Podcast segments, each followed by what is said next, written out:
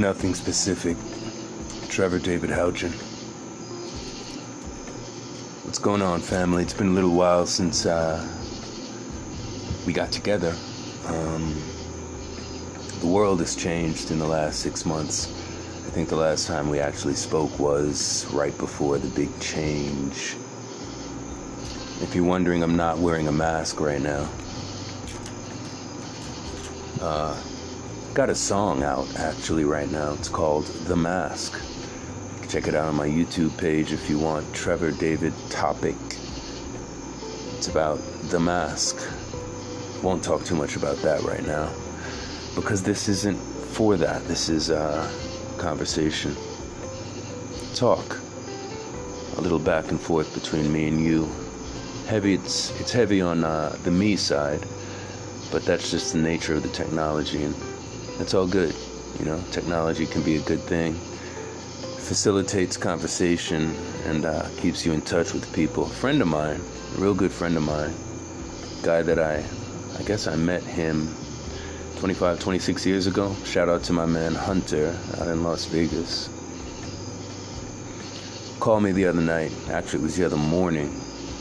Called me from Vegas, 4 a.m. his time, 7 a.m. my time. Uh, and my man was not doing real good. Uh, you know, millions, hundreds of millions of people, maybe, in this country not really doing that great right now with this, uh, like I said, this new paradigm. And my man wasn't doing real good. Financially, not doing real good. Emotionally, career wise, kind of at the bottom of uh, the barrel of his psychological life. And uh, basically called me for an intervention. Telling me that uh, things ain't going real well for him asking me, actually not really asking me for anything other than just to uh, listen, you know, be on the other end. Sometimes that's all a person needs. It's just somebody to listen to them talk about and bear witness to, um, you know, their experience in this thing called life. Sometimes that's it. You don't have to give a word of advice, just be there. Be there to listen, be there to, you know, be a conduit of humanity. So I think that's what my man called me for. So I listened, you know, listened to what he's got going on and what he doesn't have going on and what he wants going on. And, uh, you know, then he asked me what I had going on. And in the first four months of uh, COVID 19, the new paradigm, the paradigm shift, in the first four months, what I did was I, I got myself up early in the morning and went out to the park. It's a park about four miles up the road from here, three miles, five miles, I don't know. Gyms were closed, and I'm a dude who likes going to the gym, so the fact that the gyms were closed really burnt me. So I had to figure out something to do to get my physical body uh, moving. So I figured, hey, you know, they can't. Well, I guess they can close the parks, but fortunately here in Atlanta, they didn't. They didn't close this one particular park. So I'd get up maybe eight o'clock in the morning, take a shower, maybe do some affirmations, drink a cup of tea, check on my wife, make sure she's okay, put on some sweats, some thermals, head out to the head out to the park and uh, I really enjoyed it. it. it. was a brand new. It was brand new for me. I, I'd never done that before. I'm out in the park. It's, it's 8:30. You know, I'm doing push-ups. I'm doing curls. I'm running around the park. I'm doing affirmations out loud. I'm meditating, pull-ups, and I would do that for about an hour, three, four times a week for about four months, and I grew to love it. I grew to love it. It's nothing like being outside, you know, early in the morning. I wish I could have made it earlier, and I'm still working on that. When this when the weather changes here in Atlanta, that's what my plan is. It's too hot It's too hot to go work out in the park in Atlanta, even early in the morning. But the weather's changing now, so I plan to reinstate my um, early morning park workouts, and I'm, I'm hoping to like maybe get out there about an hour earlier than I was getting out there. Anyway, there's nothing like being out there in the stillness of the morning air. You know, it's a brand new day. It's the beginning. It's the beginning. There's, there's nothing painted on the day yet, you know? And I would get out there and I would, uh, you know, do my exercise and affirmations. And then, uh, you know, I, I made that a habit and it was fantastic. It was one of the best things that I could have chosen to do. And that's, you know, I chose to do it. I could have just laid in bed. My wife didn't want me outside. She was terrified of coronavirus, but I, I, I, I made a decision that I'm not going to slack off on my physical responsibilities to myself. So I made it a habit. And it was the, probably the best thing I could have done for myself this year. And that energy that I had after working out in the park was a lot of energy. Like made me feel like holy shit, I can holy shit, I feel great. You know what I mean? I, I just did, you know, 150 push-ups and 12 pull-ups. Pull-ups I can't do, man. My biceps just I remember one time this this guy named Mike Niosi tells me he tells me my arms look like buggy whips. You know those things that guys in the buggies used to whip the horses with? They look like like they they look like leather spaghetti. That's what my arms are like. I can't do pull-ups, but I was out there in the park, you know, trying to do pull-ups couple homeless people out there, you know, sleep they're sleeping on the benches and you know they don't bother nobody. This one time no, this this homeless this this one homeless cat. I mean, how do I know he's homeless, right? How do I know? I don't know. I show up at the park at 8 a.m. He's already there. My assumption is he's homeless, but maybe he just got there before I did. That's real possibility, right? Maybe he was just, you know, even more on his game than me. Don't judge a book by its cover. Anyway, I'm trying to do my pull ups one day. I think I can do, I think I was doing three or four pull ups. Pull ups are hard, man. Pull ups are hard. You know, it's it's hard when you're tall, when you're long, when you're when you're tall and uh, you know you got some weight on you you're it's it's it's the physics of it it's the physics of it. You're pulling yourself up a further distance because your arms are longer than somebody who's six inches shorter than you and his arms are you know six inches six inches shorter than yours. He's his pull-up is six inches less than yours period. He's pull he's he's pulling a shorter distance than you are. And likely, if he's six inches shorter than you, he probably weighs 10, 20, 30 pounds less than you. So he's pulling a shorter distance, he's pulling less weight. Don't worry about it. This homeless cat, anyway, this homeless cat one day says, Hey, come here, you want to see something cool? Big, big dude, big brother, big black guy. He's always wearing these knit gloves, this knit cap. Pretty quiet cat. Calls me over, hey, you want to see something cool? I'm like, sure, man. I'm always down to see something cool. I go over to him thinking, what's he going to show me, right? What's he going to show me? He pulls this jar, glass jar, out of his uh, knapsack, and, and, and, and inside the jar is a really, really, really interesting looking spider and I'm like, I like spiders. I like spiders. One of my favorite animals, if you consider it a, an animal. And I'm like, whoa, bro, what, what, what the hell? Where, where'd you get that? Why do you have that? And he says, he tells me what kind of spider it is. You know, the scientific name of this spider. and uh, you know he tells me they're extremely rare.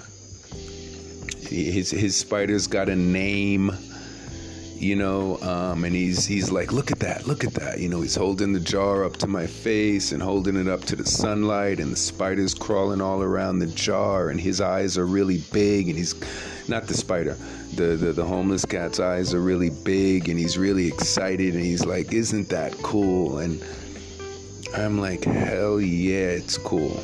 Hell yeah bro then the guy goes back in his knapsack and he pulls out like three or four more jars. He's got frogs. He's got, uh, you know, like lizards, beetles. This guy's got like, this guy's like a scientist, man. He knows all about these insects and lizards and frogs and birds and trees and grass and everything, man. The guy knows everything about nature. I guess because he lives in the park. I mean, you know, this homeless looking guy, this homeless looking black guy, uh, he looked a little, he looks a little bit like Forest Whitaker. Maybe it was Forest Whitaker. I don't know. You know, maybe maybe maybe it was Forest Whitaker, like, you know, preparing for a role. Maybe, right? But this guy's got all these different specimens in his backpack that he's carrying around that he's got names for and he knows exactly what they eat and how long they live and how how many of them there are. And you know we this one's poisonous this one's not this is when this one mates. This guy was a scientist man. This guy was a scientist and after he showed me his jars, you know, he offered me a smoke on his blunt. And then he says, Hey, you know, I didn't mean to interrupt your workout. And I'm like, Brother, you didn't. But I appreciate the lesson. And I went back, finished my push ups. And I'm thinking, this guy is Charles Darwin, right? How do I know? How, how do how, how do I know that this homeless Forest Whitaker looking black guy that I'm seeing in the park carrying jars around in his backpack with frogs and spiders and lizards, how do I know this guy isn't like about to become a world renowned scientist? How do I know this guy isn't going to discover some cure for some disease? You know, he's, he's going to discover some new species or make some link between you know the different aspects of the ecosystem you know this homeless guy. How do i know? What was this guy doing five years ago before he was homeless? You know maybe he was working at denny's as a cook or maybe he was loading packages at ups right? Maybe this guy was selling weed in his neighborhood you know and it didn't matter that day in the park. The guy had a huge smile on his face, holding that jar with that spider up into the sunlight, saying, Isn't that cool? And anybody can do anything, man. When I, uh, when I would come home after working out, I had this crazy energy. So I started writing a movie. I started writing a movie you guys know Straight Outta Compton biopic about NWA, produced by Dre and uh, Ice Cube. I think it came out around 2015, 2016. In my opinion, this is the best hip hop movie ever made. Like, bar none. Nothing comes close.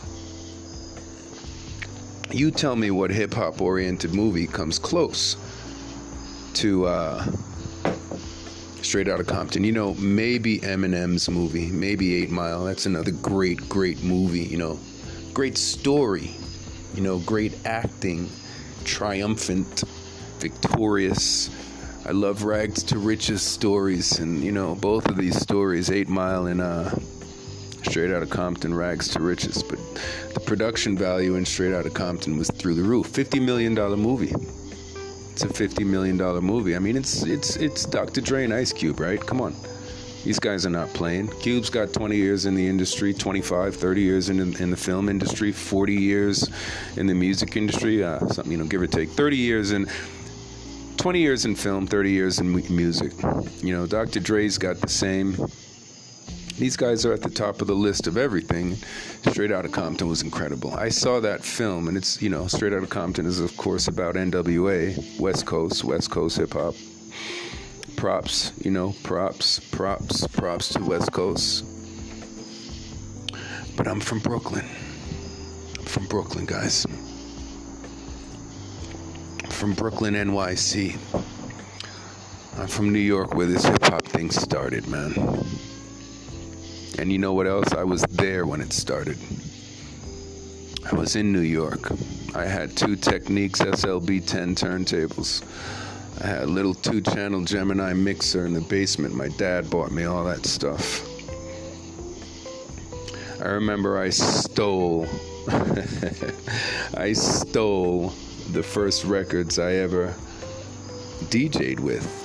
You know, my dad bought me the equipment. I couldn't say, "Hey, Dad, now go buy me the records." He he would he he doesn't know. He doesn't know. He doesn't know. I'm 14 years old. I you know I don't have any money to go buy records. I stole them. I stole Flashlight, Parliament Funkadelic. Uh, I stole them. yeah. And uh, I brought them home. But the reason that I started DJing, the reason I bought those SLB 10 turntables was because of Grandmaster Flash. Flash was a legend in New York if you're from New York and if you really know hip hop and the origins of it, you know Flash. Not only do you know Flash, but you know Flash is the guy that started it. Flash is the first bona fide hip hop DJ superstar, no question. There's no question. You can say what you want about who you like Jazzy Jeff, Jam Master Jay, Dr. Dre. These guys are great DJs, you know. All of them owe their careers to Grandmaster Flash. So, what did I do during the first four months of COVID 19? I sat down and I wrote a 300 page movie about Grandmaster Flash.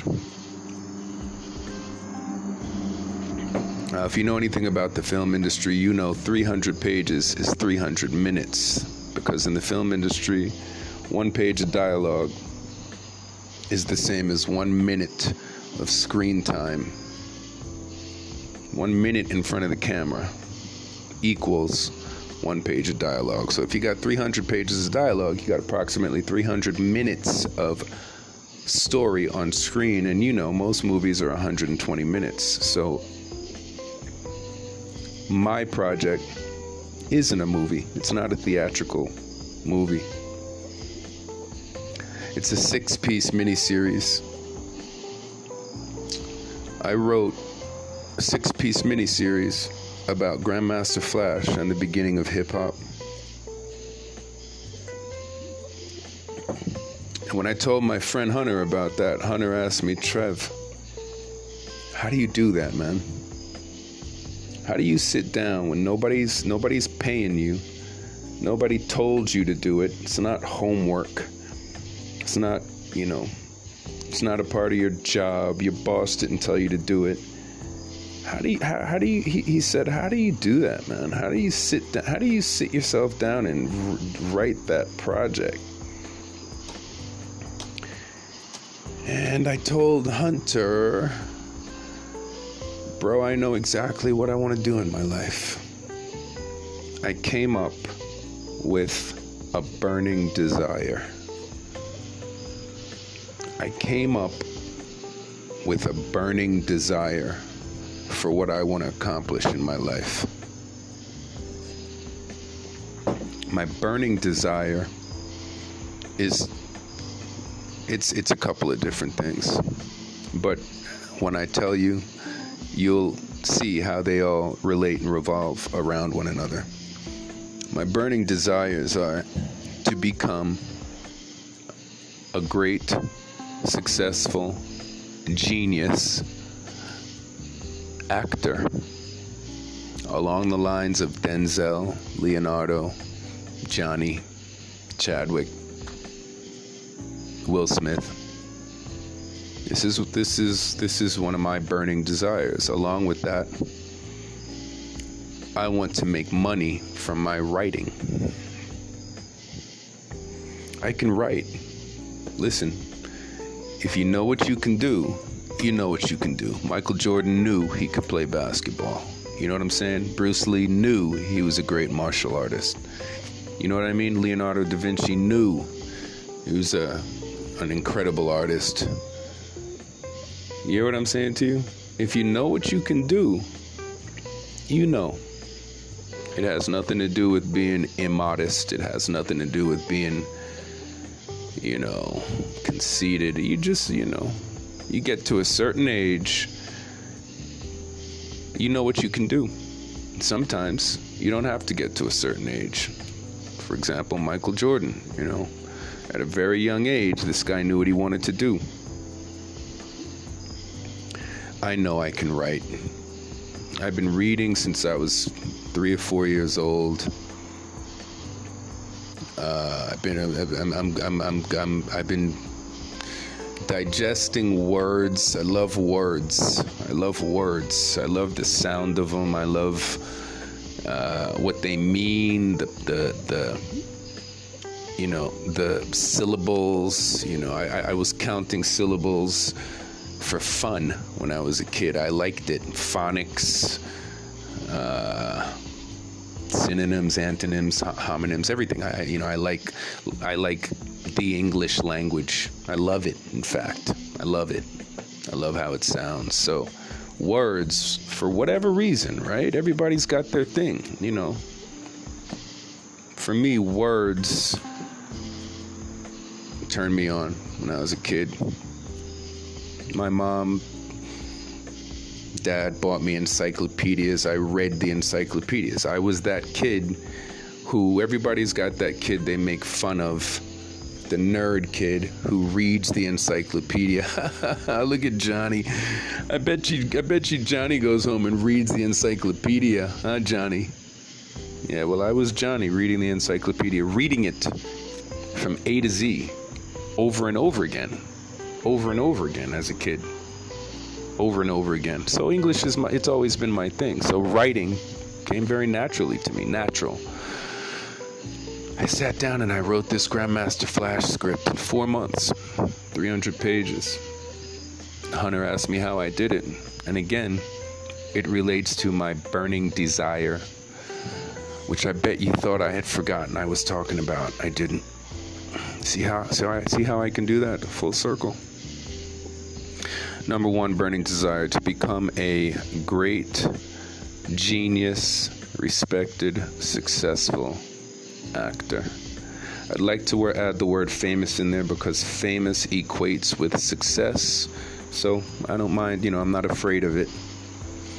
Second burning desire is my writing, to make money from my writing. So right now, my goal with this Grandmaster Flash script is to make money from it, sell it, and produce it. And that's my third burning desire to become a producer of great content. Those three things are my burning desire. And I knew during COVID 19 that I couldn't just sit around and wait for something to happen. You know what I mean?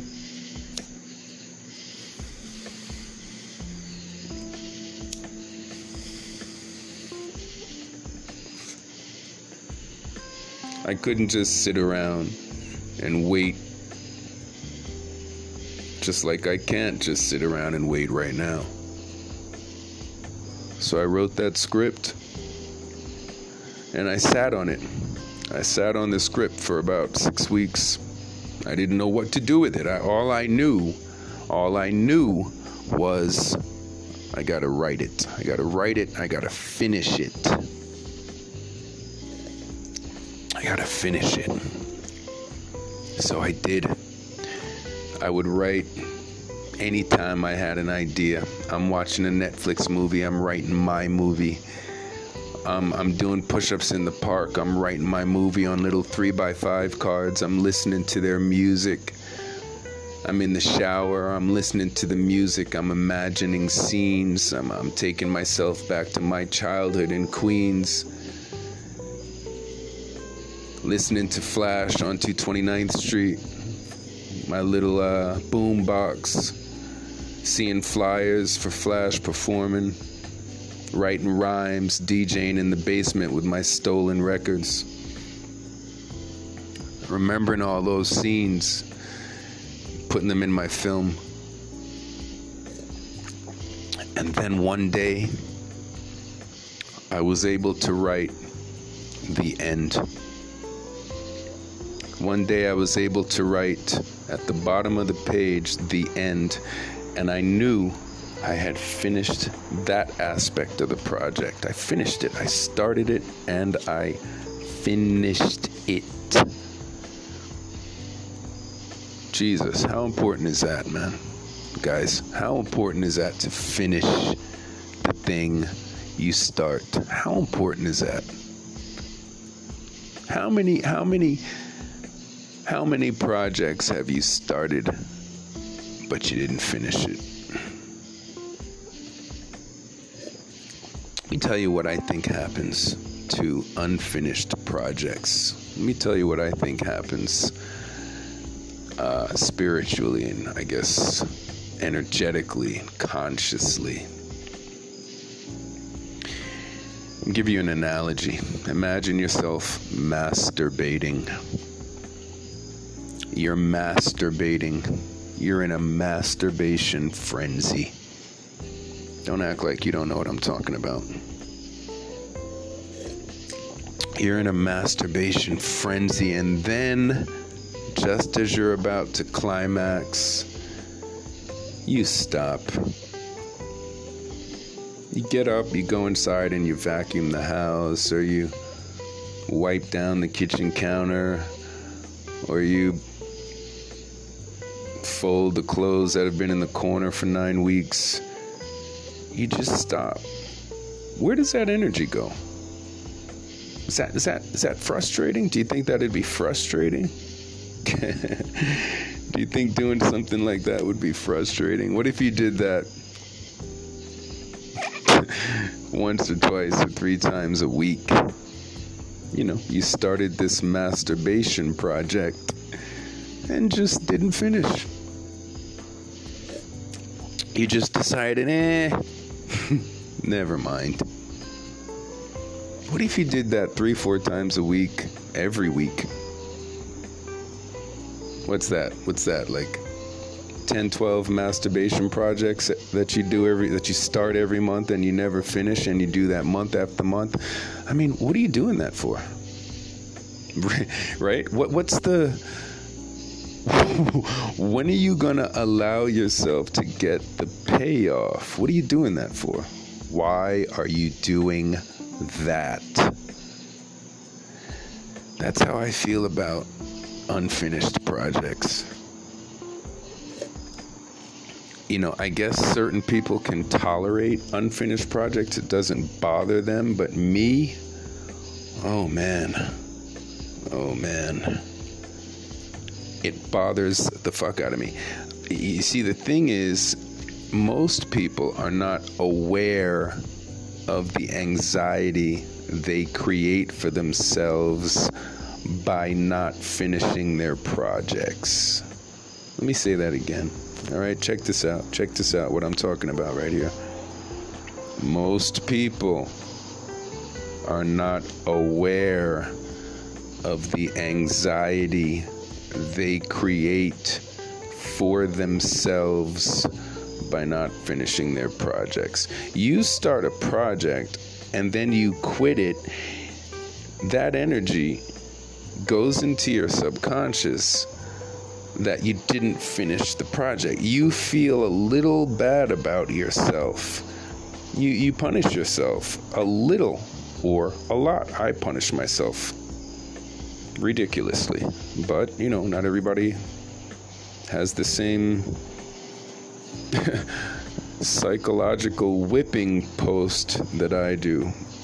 But, you know, everybody to a degree, some degree, punishes themselves for not finishing their project. The thing is, you're not aware of where that punishment goes. It, it, it goes into your subconscious.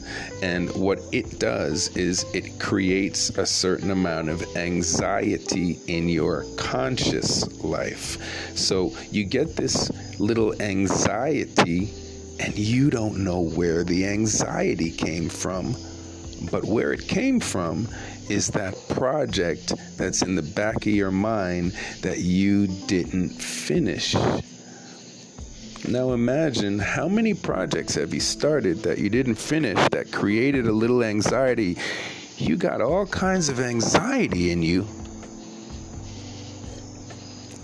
based on things that you started and you didn't finish, or things you wish you did, or things you wish you were doing, or things you want to do, but you're afraid for some reason.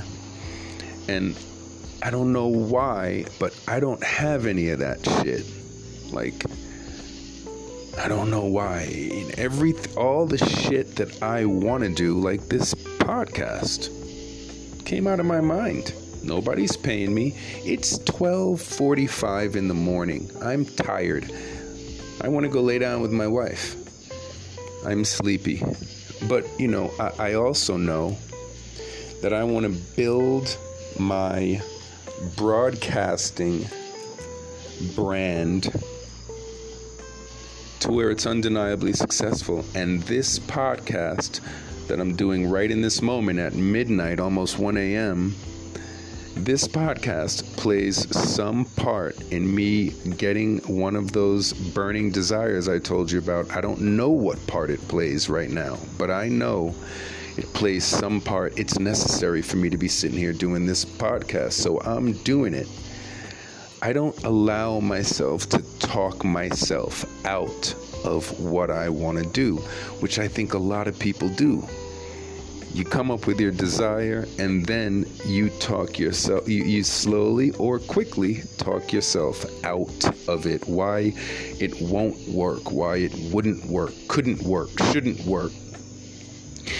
And then then of course it doesn't work. You know you, you you've you've created you know you've created energetic momentum in the direction of failure, why your shit won't work. But I don't do that.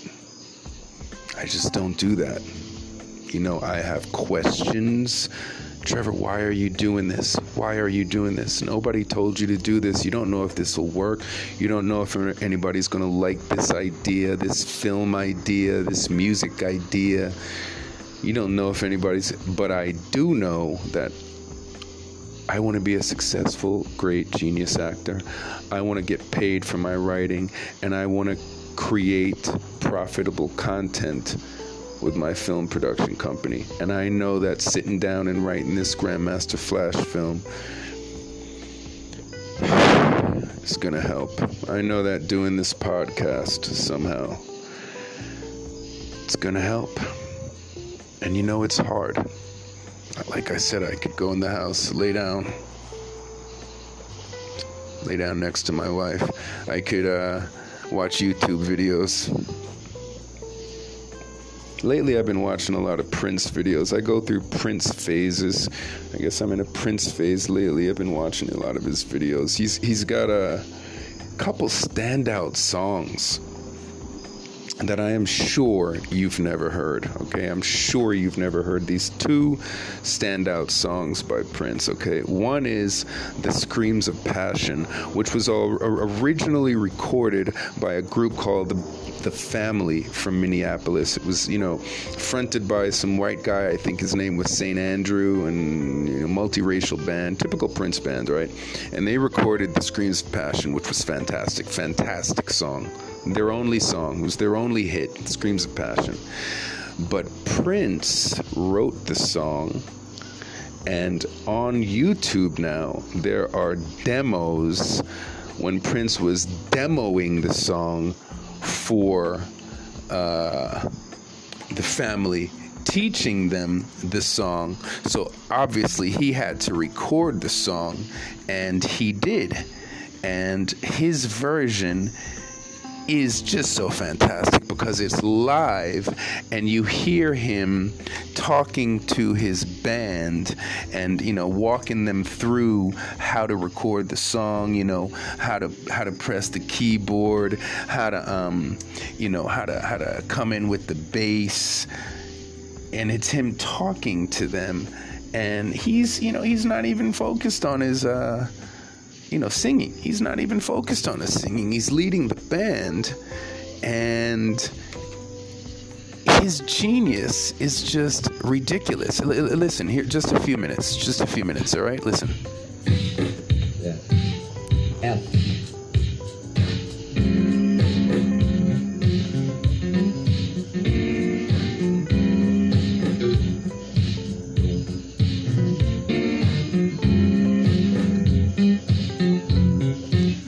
It's it's just so funky. It's just so jazzy.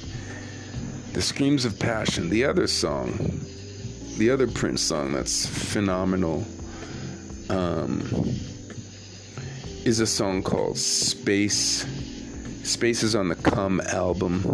It was overlooked. wasn't a big hit at all. Um, but that's another fantastic song.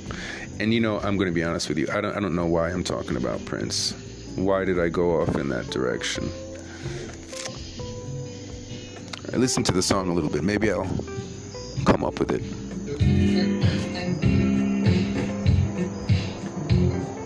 The lighter you touch it, the more it does.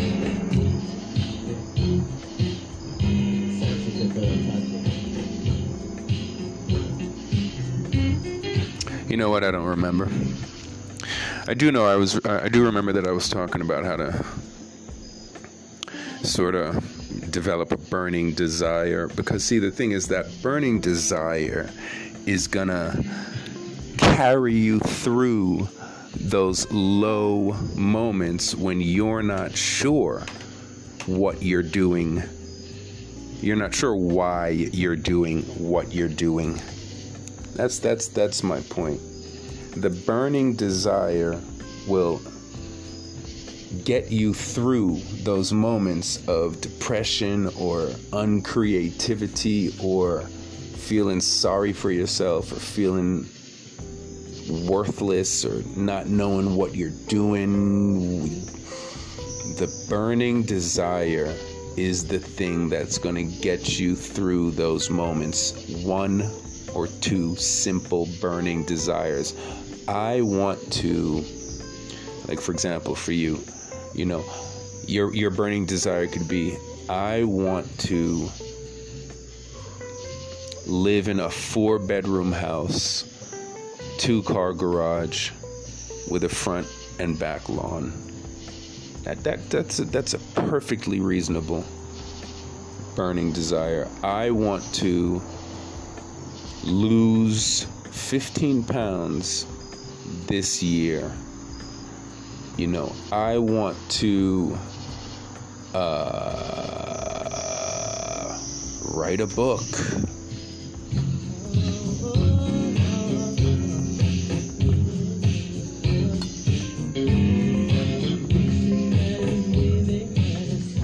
You know what I mean? Burning desire. Figure it out think about if you if if if if God knocked at your door right now, God comes to your door. You open the door and he says, "Hey, hey, what's up? What's up? It's me." And you're like, "Who? The hell are you? doing at my house, man?" And he says, "Hey, it's it's me, man. It's me. It's me. It's me. God. It's God. God." you talking about God? You're, you're not God. I live in Doraville. God doesn't come to Doraville. Listen, it's me. It's really me. I'm God. It's me. It's God. It's me. It's God. I'm God. It's me. It's me. I'm God. And then God says, Hey, so I'm here to ask you one question.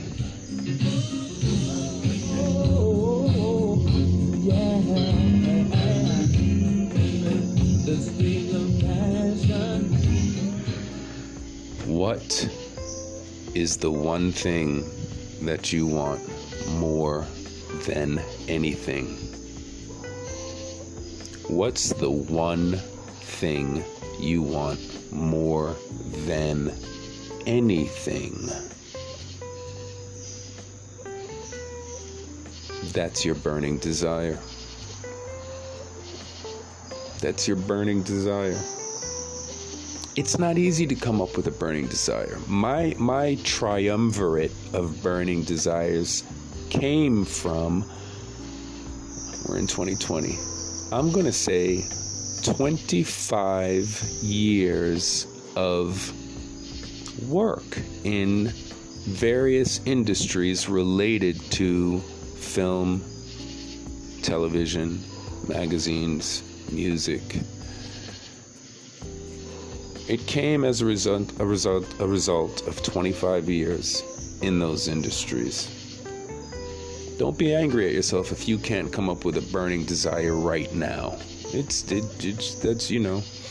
The fact is, most people spend the vast majority of every second of every day of every week thinking about the most basic, menial, rudimentary survivalist things. You're thinking, is there food in the fridge?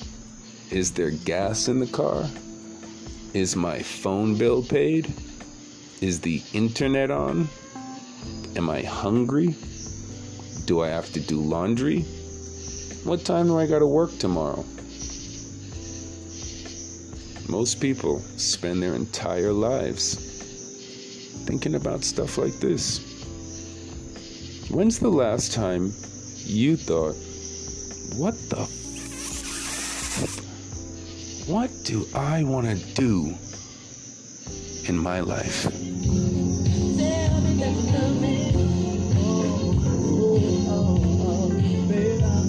What exactly is the thing that I want to do? I'm suggesting that you think about it. That's all. That's it, right? That's it. That's it. I'm suggesting that you think about the one thing exactly that you want to do. That if God came to your house tonight, knocked on your door, and said, "I'm gonna, I'm gonna, I'm gonna let you get one, the one thing you want," what is it? Do you have an answer for God? Come on, guys. How important is that? Seriously, how important is that, guys? How important is that? Hmm? How important a question is that? God comes to your door, asks you what you want, and you don't know. Well, that's the current state of affairs in your life, right? That's that's that's that's where you are right now. That's where you are right now. If you don't have a burning desire. Listen, it's so important. I can't I can't stress enough how important it is for you to have a burning desire to do something.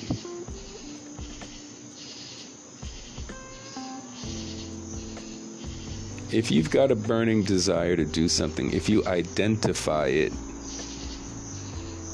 then you can start gearing your every action to it. And it'll start to happen unconsciously. In the exact same way that all the shit that you do now, almost all of it happens unconsciously. You don't think about getting up and taking a shower. You don't think about making breakfast. I mean, you think about it, but it just happens. It just happens. It happens automatically. Why? Why? Why does it happen automatically? Why? It happens automatically because you do it every day. It's simple. It happens automatically because you do it every day. Now imagine Imagine you got yourself a burning desire. It's like new life. It's new life. It's new life. I'm here to tell you developing a burning desire is new life because suddenly you wake up every day with a completely different focus. You you have a focus. You got something that you're focusing your energy on.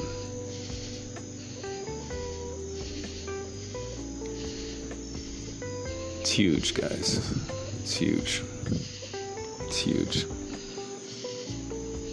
22 years ago, 21 years ago, I had a vague idea of what I wanted to do. I had a vague idea that I wanted to be in this acting thing film, TV. I knew I was a decent writer. Didn't know how to bridge the gap between writing and acting though. Knew I was a pretty good actor. Felt like felt like I had some talent in the acting thing. Was living in Florida.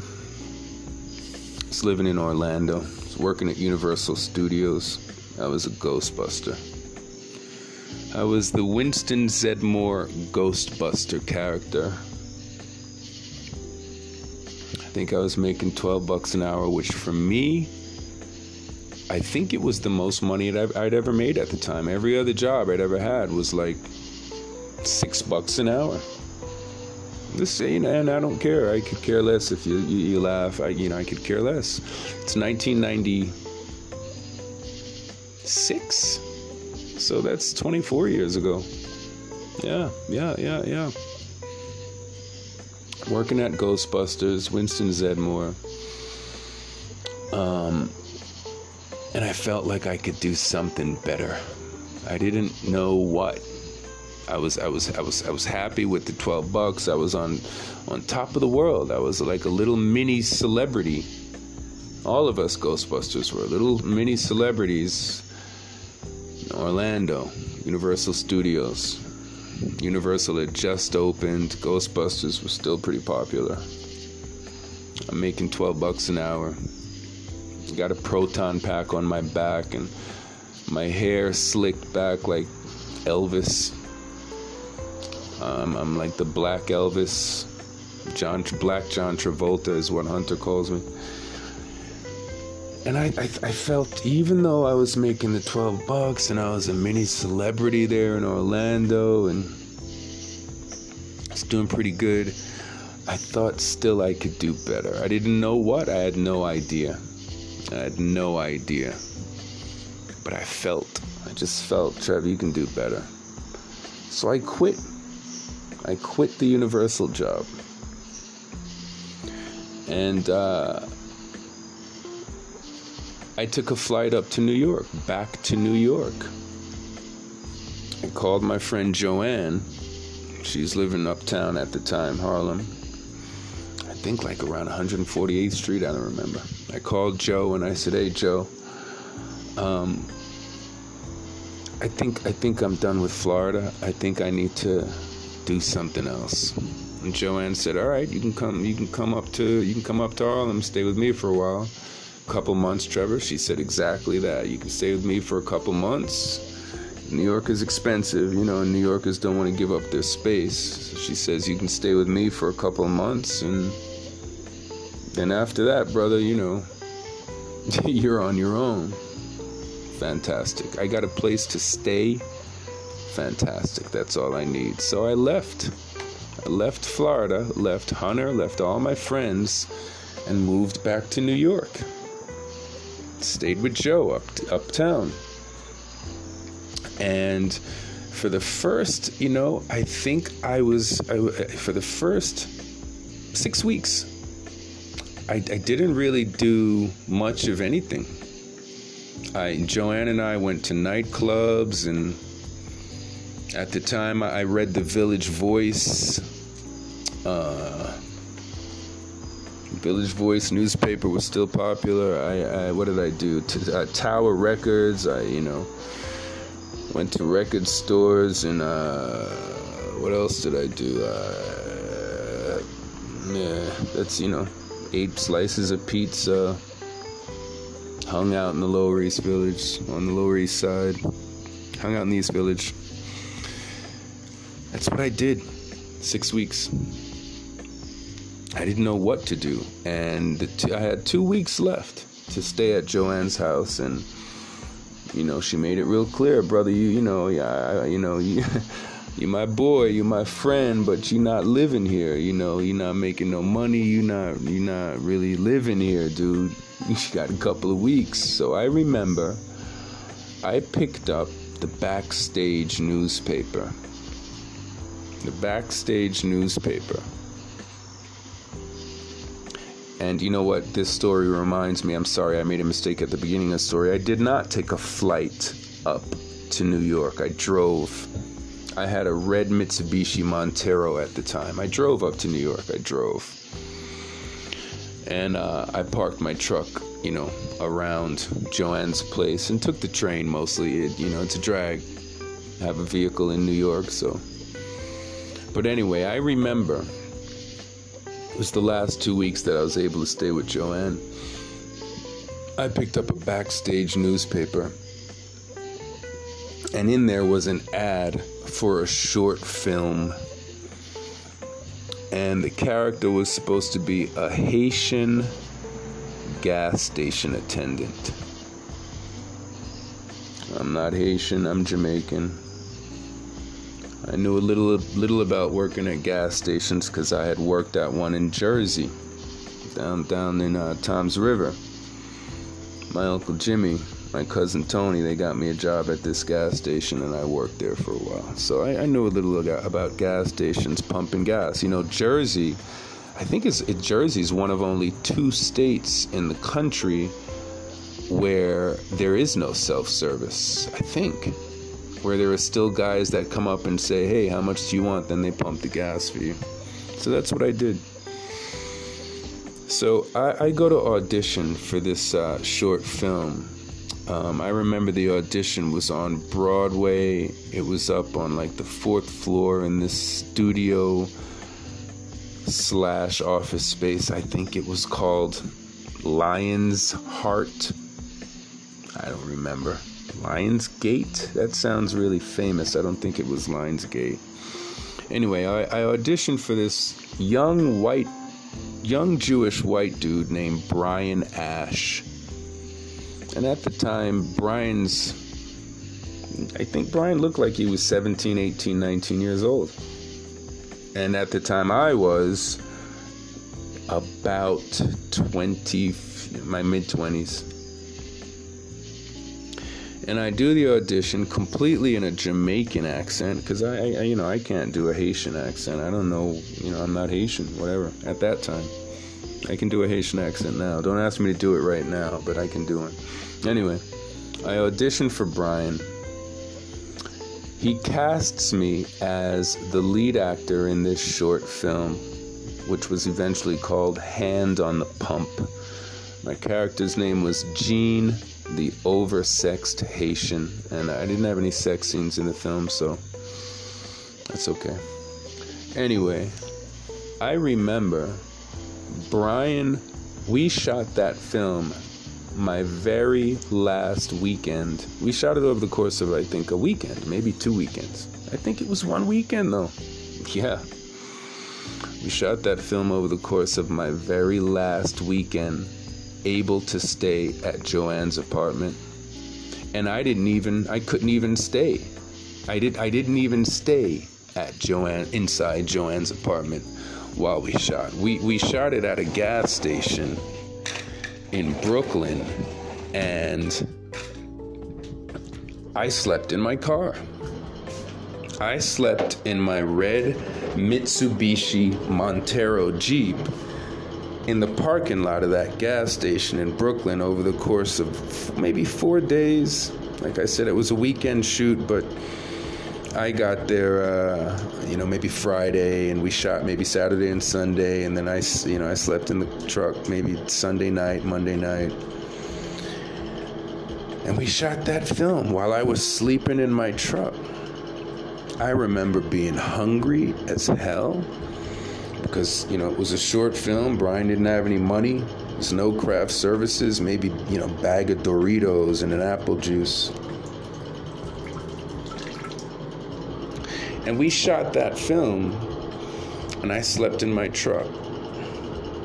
And the co- my co-star in that film, oh man, I don't remember his name, but he had he he later got a role in the Bad Boy movies with Will Smith and uh,